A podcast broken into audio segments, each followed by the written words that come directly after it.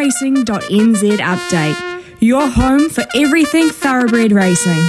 Visit loveracing.nz, racing's biggest fan. 25 to 11. I'll make it quick because we're going to get to Tom Bartlett in the bulletin. But I told you that we'd have the market for the Livamol Classic, the Group 1 at Hastings on Saturday. And boy, oh boy, do we what. The 2040 metre affair for $450,000. Uh, looks like we're going to get a good track again, which is fantastic. Now, that makes this market very interesting, as it always does. Defibrillates 18s into 14s straight away. Defibrillates second up, uh, coming from a different form line to your Mustang Valley, your Coolside Mavs, etc.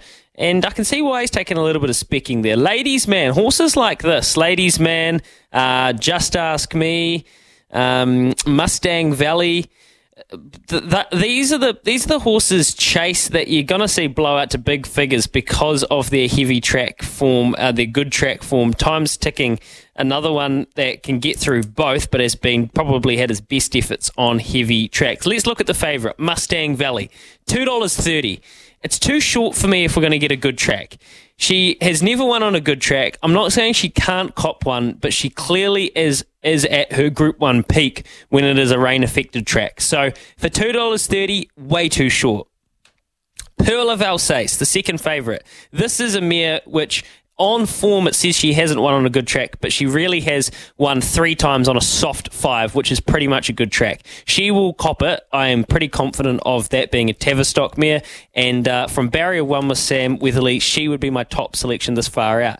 Aromatic's another one that's probably been confused as a wet tracker previously, but she is actually a good track mare and up over 2,000 metres. A top four place bet around Aromatic, you could do a lot worse. And as I'll come back to Defibrillate and Coolside Mav at the top of the book, these are horses that are proven to go on good tracks. They can help the distance, defibrillate especially. This is sort of his middle distance, peaky kind of distance where he likes that uh, anything from a mile up to 2100 sort of range. So I can see why he's taking a bit of specking in the market. It's a wonderful little race, the Livamol Classic. Actually, a big race. And uh, the fact that we've got the defending champ, Mustang Valley, coming off her other second Group 1 win in the Arrowfield just makes it a ripper. What the weather does between now and then, and if it is this good track, will go a long way to shaping the market. It's probably one of the greatest weekends of racing in Australia that I've had in a long period of time. We can talk about that maybe tomorrow.